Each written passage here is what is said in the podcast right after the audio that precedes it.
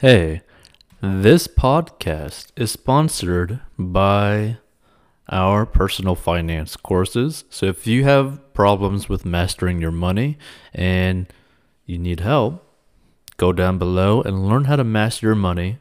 And this is a plan that anyone of any income level can follow. It is simple and easy to follow for any income level and any situation and is very straight to the point. And if you want to learn how to make money online, go down below as well. And we'll see you in future episodes. 40inbox.com here with another personal finance situation.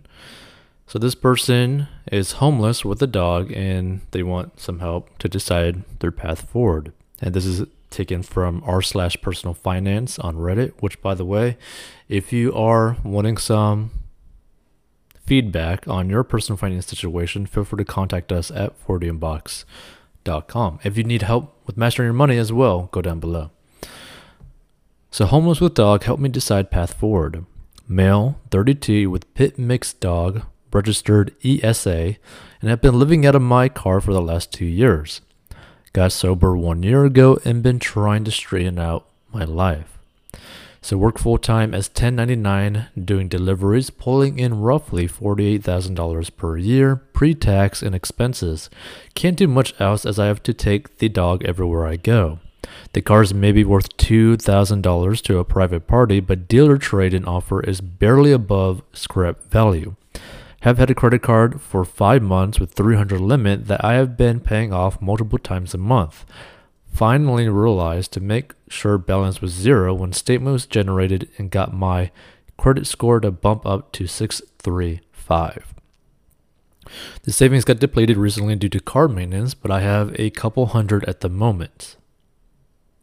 If I take a loan to have money to rent somewhere, my score will drop a bit, but still likely be above 600. I presume this will make it difficult to be approved to rent anywhere and considering asking for a large credit limit increase, though I am unsure if I would be approved and whether this would be enough to put down for rent. Capital One. Considering just financing a new car, which would give better gas mileage, be easier to sleep in, and have working AC. I really just don't know what I should do to move forward that will get me best out of my situation. The thinking is once I get a place for us to stay, I can then attempt to obtain a better full time job and keep delivering for supplemental income. Any suggestions would be greatly appreciated. So, honestly, this is kind of like an interesting situation because obviously this is a very specific situation and people have very different views as to how someone in this situation could possibly get out. Now, I think it's amazing that this person is so responsible in the sense that they are trying to improve their life, even take care of their dog and doing all that, you know, while being homeless. Because, you know, a lot of people in this situation just wouldn't have the guts to keep doing something like this, right? So props to this person, right? Like this, this is not an easy thing to do at all, right? So let's make that clear.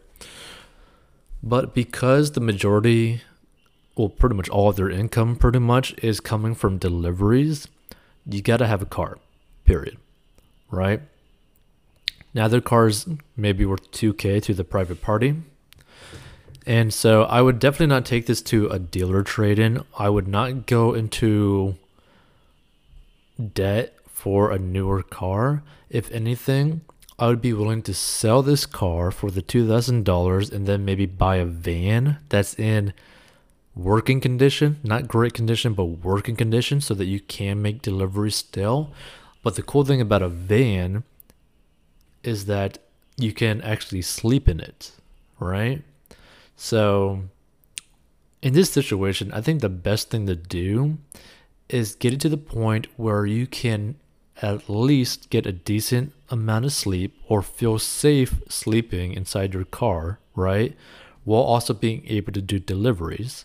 And then get your deliveries to the point where you're making enough money to start either paying rent for something or save up your money for a tiny trailer that's not in great condition, but maybe a tiny trailer, maybe rent like a plot of land. There's some like trailer lots or whatever for maybe like under a hundred dollars per month or something, right? Like you need to like steadily improve your situation one step at a time, right?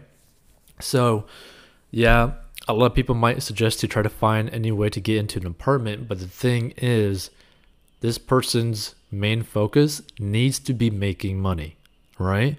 Because as soon as they start making more money, that gives them way more options, right? So that is the first thing that they need to do is make sure that they can secure income coming in. That is the most important thing in this person's situation.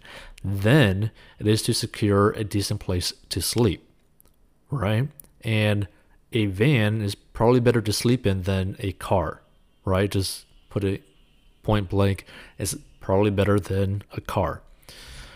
Then after you get to that point, you can start working and saving money for maybe like a trailer so that you could actually have like a place to call your home, right? Now it's not going to be the greatest thing, but it'd be something that like, okay, this is a solidified situation that I can at least know that I could rest my head here every single day. Then you start moving on to, okay, I want to live in a better situation. Maybe I want to rent out an apartment.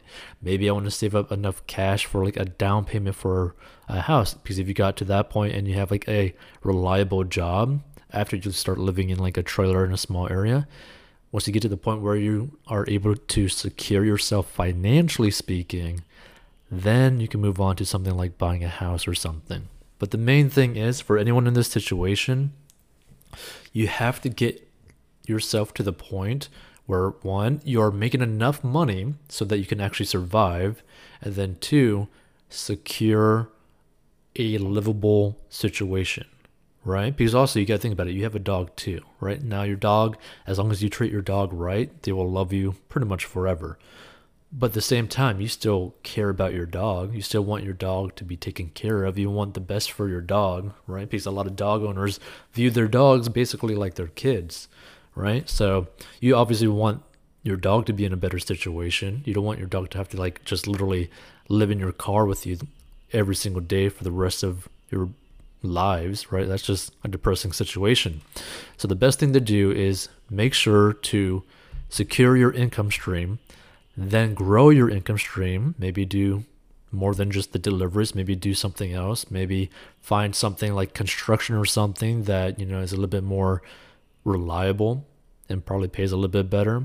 But that could also wait until you at least, you know, are able to save enough money to like buy a super cheap trailer and then put it onto like, you know, a trailer lot or whatever, or rent a trailer at a trailer lot, right? Like there's options out there, but no matter what, you have to secure your income stream and you have to secure it in a way that you are not facing any distress in the immediate future, right? Because, you know, this person's pulling in, you know, roughly $48,000 per year pre tax, right? Like, that's not too bad, right?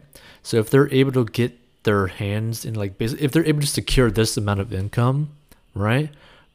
And save a lot of their money, because that's the key thing. I don't know what their expenses really are. They could actually improve their life so much within like a 12 month time frame which could be super amazing right and really i think the best thing to stay sober because they are just you know been sober for like one year the best thing to stay sober is just to stay busy right so just keep working hard keep trying to work as much as you can obviously take care of your dog as well because obviously your dog is like your kid so do everything you can to solidify your income stream and then steadily increase your living situation. Don't go try to do something crazy right off the bat. Don't try to get a loan to try to like, you know, increase your lifestyle right off the bat. You have to make sure that you're spending less than what you make so that you can save up to truly live a better situation, right? Like basically you want to try to pretty much level up your life every year right? So if you're living in your car right now, by the end of this year, you want to be living in, you know, basically a decent van that's kind of like livable that you could like, you know, start saving money, that you could actually like you know, not feel really bad about yourself or bad about your dog situation. And then the next year, you want to be basically in like a trailer or at the very least a super cheap apartment. And then after that, maybe you want to have enough money and maybe live inside, you know, a super small house or something. And then, you know, increase that over time. Because the whole thing is, you know, personal finance is personal. Everybody's situation is vastly different.